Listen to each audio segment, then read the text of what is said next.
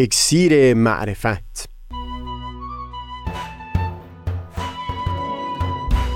مروری بر مزامین کتاب ایقان این گفتار نقشی نو ریسمانهای جنبنده. از تا همامه ازلی در شور و تغنیست. گوش قلب از سروش او بی بحر مکن. از تا همامه ازلی در شور و تغنیست گوش قلب را از سروش او بی بهره مکن. گوش قلب را از سروش او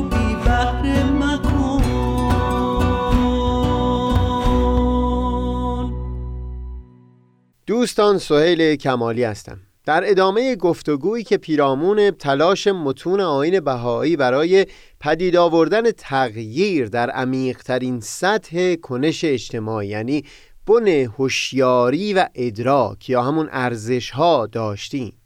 از جمله به نمادهایی در داستان حضرت موسی توجه کردیم که می‌تونست کمکی برای فهم همین جریان بکنه و در کتاب ایقان هم اشاره به اونها شده بود. در جریان کشتن اون فرد مصری که زد و خوردی با یکی از افراد بنی اسرائیل داشت بر اساس اون هوشیاری و اون نگرش غیر وسیع چه بسا که این مورد مقابله به مثل از سوی یک فرد کاملا موجه انگاشته می‌شد.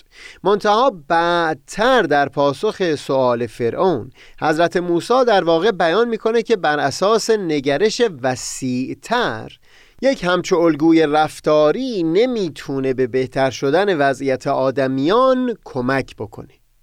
همین بود معنی اون بیان که فرمود من اون قتل رو زمانی مرتکب شدم که از گمراهان بودم یعنی در چارچوب نگرش و هوشیاری پیشین.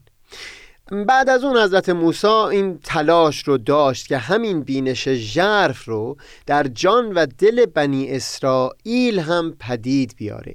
منتها در همون میانه راه دور شدن از مصر و حرکت به سمت عرض موعود باز هم بنی اسرائیل اینجا و اونجا عقب گردی می داشتند به عادتهای دوران مصر. گفتیم این که در برابر خوراکهای عالی که بین راه بر اونها عرضه می‌شد باز شاکی شده بودند که به جای اینها دلشون هوای سیر و پیاز مصر رو کرده. رمزی از همین معنی بود.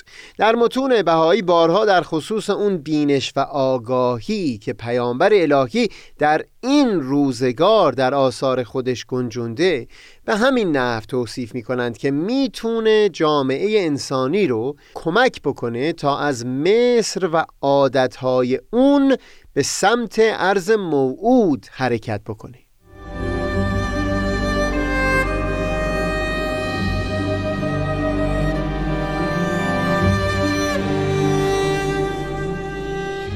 در همین متون بهایی اینطور بیان می کنند که تا پیش از این روزگار بنا به شرایط و احوال جامعه انسانی به گونه ای بود که امور بر اساس زور پیش می رفت یعنی تعریفی از قدرت که لازمه اون اعمال اراده از بالا به پایین بود.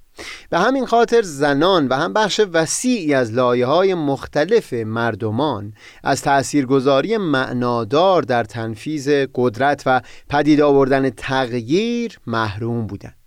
در این بره از زندگانی بشر این شرایط عوض شده و همین هست که پیامبر الهی در این روزگار در آثار خودش سخن از گونه جدیدی از تعامل در میان جوامع انسانی به میون آورده و تعالیمی رو بر اساس این اختزای جدید بیان کرده. با این وجود همچنان بشر در اداره امور جامعه انسانی پناه به روشهایی می‌بره که همه یادگار اعثار پیشین هستند. پناه بردن به نزاع و جدال رقابت تسلیحاتی برتری جویی بر دیگر جوامع به قیمت استثمار و تباهی زندگی بقیه کشورها. اینها همه همون سیر و پیازی از مصر هستند که همراه بشر مونده. این دوران یعنی دوران حرکت به سمت عرض موعود الگوهای رفتاری کاملا متفاوتی رو میطلبه که هر قدر دیرتر جدی انگاشته بشند. نسلهای بیشتری از رسیدن به اون عالی ترین مرحله آرامش و صلح محروم خواهند بود.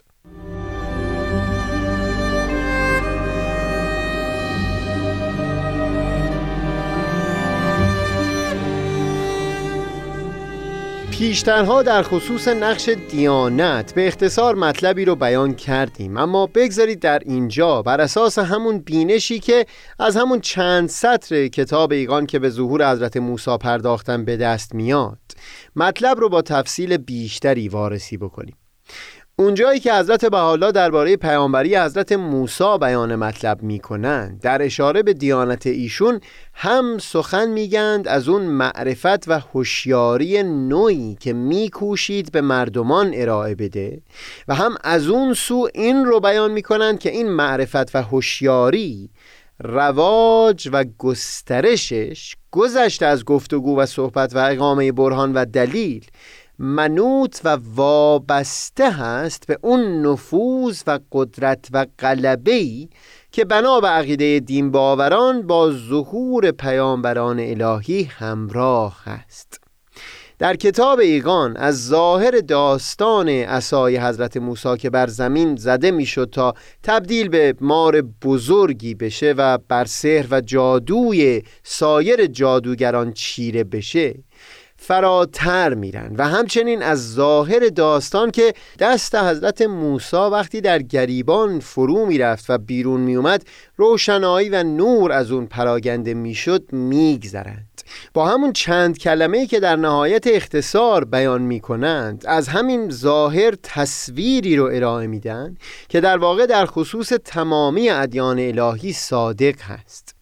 بیان اینکه پیامبر الهی در دیانتی که ظاهر می‌کنه بینش و معرفت نوعی رو ارائه میده که قرار هست با همون نفوذ و قدرتی که در کلام الهی نهفته هست گسترش پیدا بکنه و در قلب ها محکم بشه. ید بیزا یا همون دست روشن و نورانی حضرت موسی. اشاره به اون بینش و معرفت نو در دیانت او بود و تبدیل شدن عصای او به اجدها اشاره داشت به اون قدرت و غلبه و نفوذ که در ظهور پیامبران الهی نهفته است.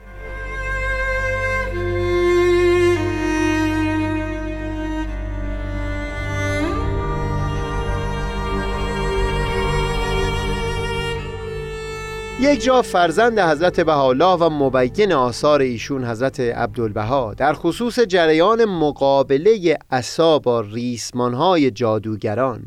اشاره به منطق محکم و متینی می کنند که در پیام حضرت موسی نهفته بود در مقابل شبهات و اوهامی که در برابر پیام اون حضرت بیان می شد و اینکه چطور اون استدلال متین بر اوهام مخالفان چیره می آمد همونطور که بیان کردیم این یک گوشه از داستان هست.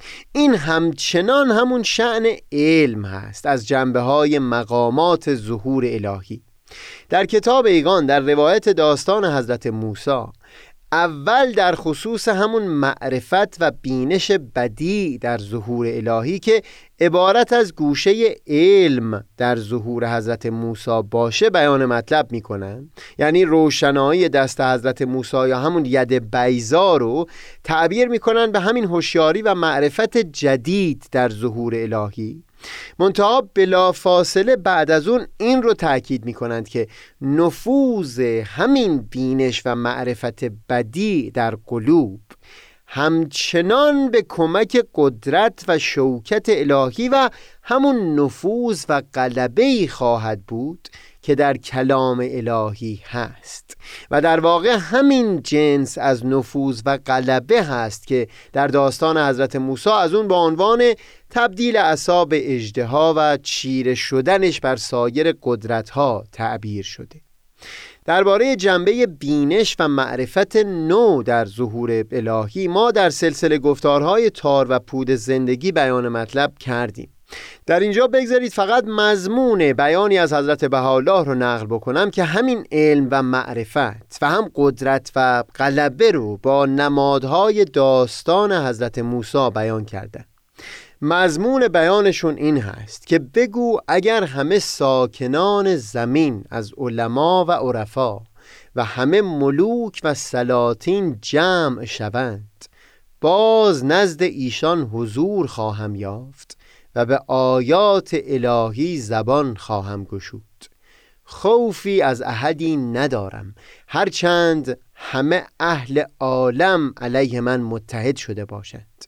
آیات در ظهور رخسار من خاضع شدند و صداها نزد ظهور نقمات بدیع من خاموش گشتند و بعد فرمودند این دست من است که پروردگار آن را بیزا قرار داده برای همه عالمیان و این عصای من است که اگر آن را بیندازم همه عالمیان را در کام خواهد کشید.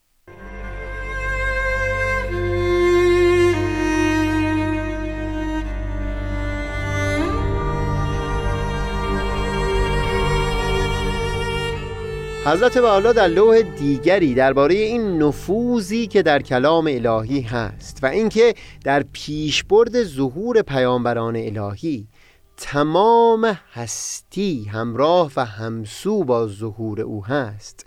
بیان مطلب می‌کنن و در همون جا هم همچون نفوذی رو با داستان تأثیر عصای موسی یکی می‌گیرن قسم به نیر آسمان معانی که اگر دوستان به آنچه نازل شده عمل نمایند و یا می نمودند جمیع عالم به مسابه عیون ایشان را حفظ و حراست می کردند و ان جنود الغیب.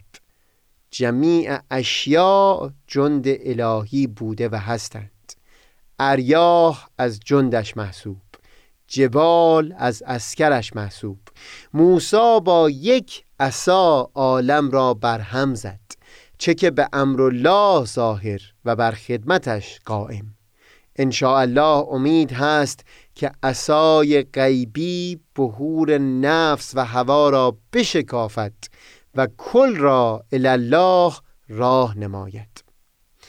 این برداشتی که در کتاب ایقان و هم این بیانات از داستان حضرت موسی به دست میدن در واقع توضیحگر نقش تمام ادیان الهی است. و لذا خوب است که این رو با تفصیل بیشتری اینجا گفتگو بکنیم.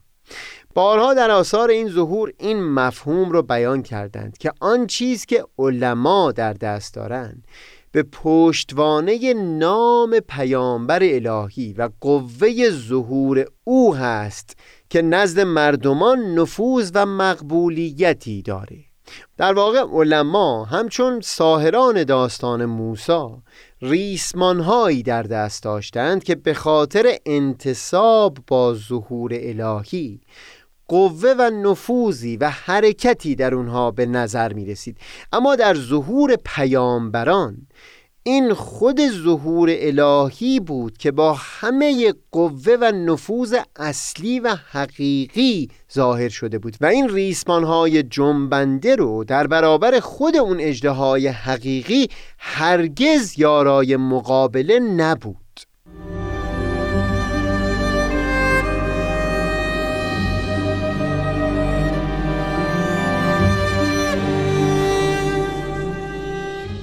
اینکه فتوای آیت الله میرزای شیرازی سبب میشه تا حتی زنان ناصر شاه در دربار قلیانها رو بشکنن نفوذش به پشتوانه اون بود که او در نظر مردمان در جایگاه پیامبر نشسته بود.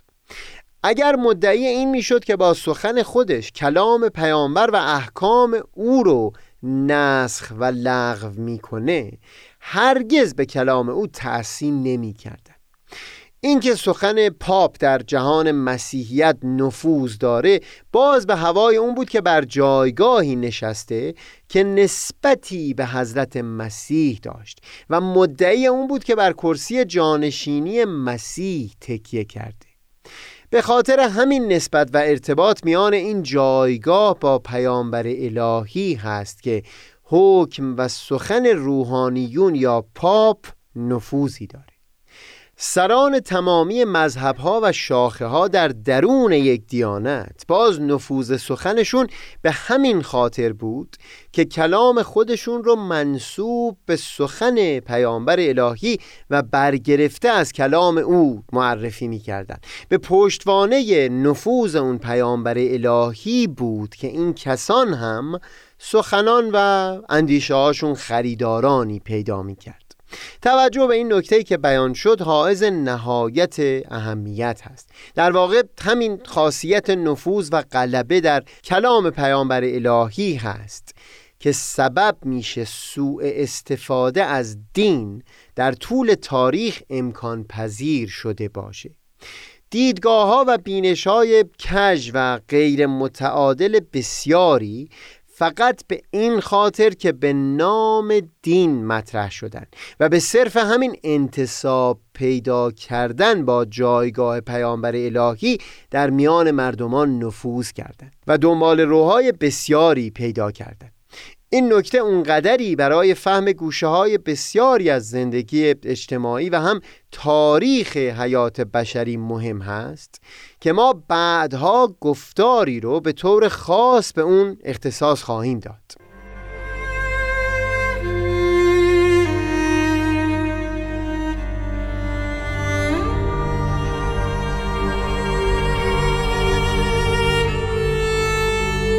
توجه به همین جنبه نفوذ و غلبه در کلام پیامبر الهی هست که در آثار حضرت بهاءالله بارها در خطاب به علما بیان می کنند که قدرت و مقام شما با تکیه به نام من هست.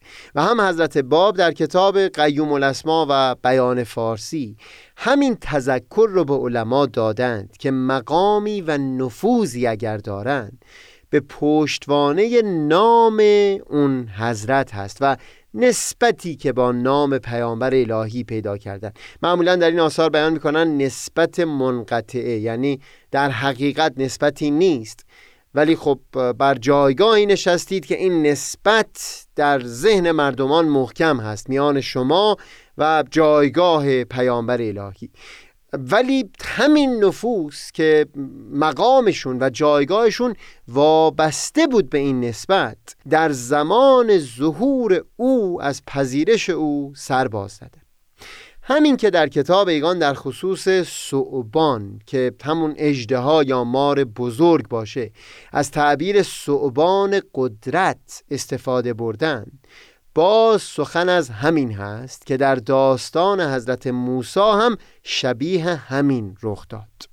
حکایت ساهرانی که ریسمانهایی انداختند تا به شکل مار در بیان اما در برابر صعبان قدرت الهی که در ظهور حضرت موسی ظاهر شده بود محو و ناچیز شدند داستان همون علمایی هست که با تکیه بر دیانت و نام پروردگار با ظهور الهی مقابله می کردن. اما در نهایت یارای مقابله با نفوذ تعالیم ظهور الهی رو نداشتن به تعبیر اون شاعر بزرگ نغمه اونها اگر تکرار صدای داوود بود ولی ظهور پیامبر الهی بازگشت خود صاحب هنجره داوودی بود با توجه به بحث هایی که در همین گفتار در خصوص گوشه های مختلف دیانت بر اساس بیانات کتاب ایگان داشتیم.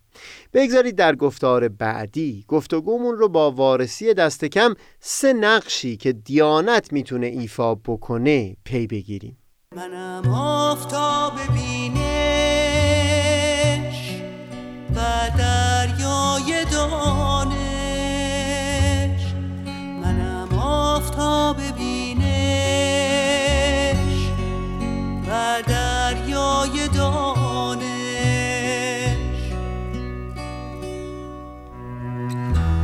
پشمردگان را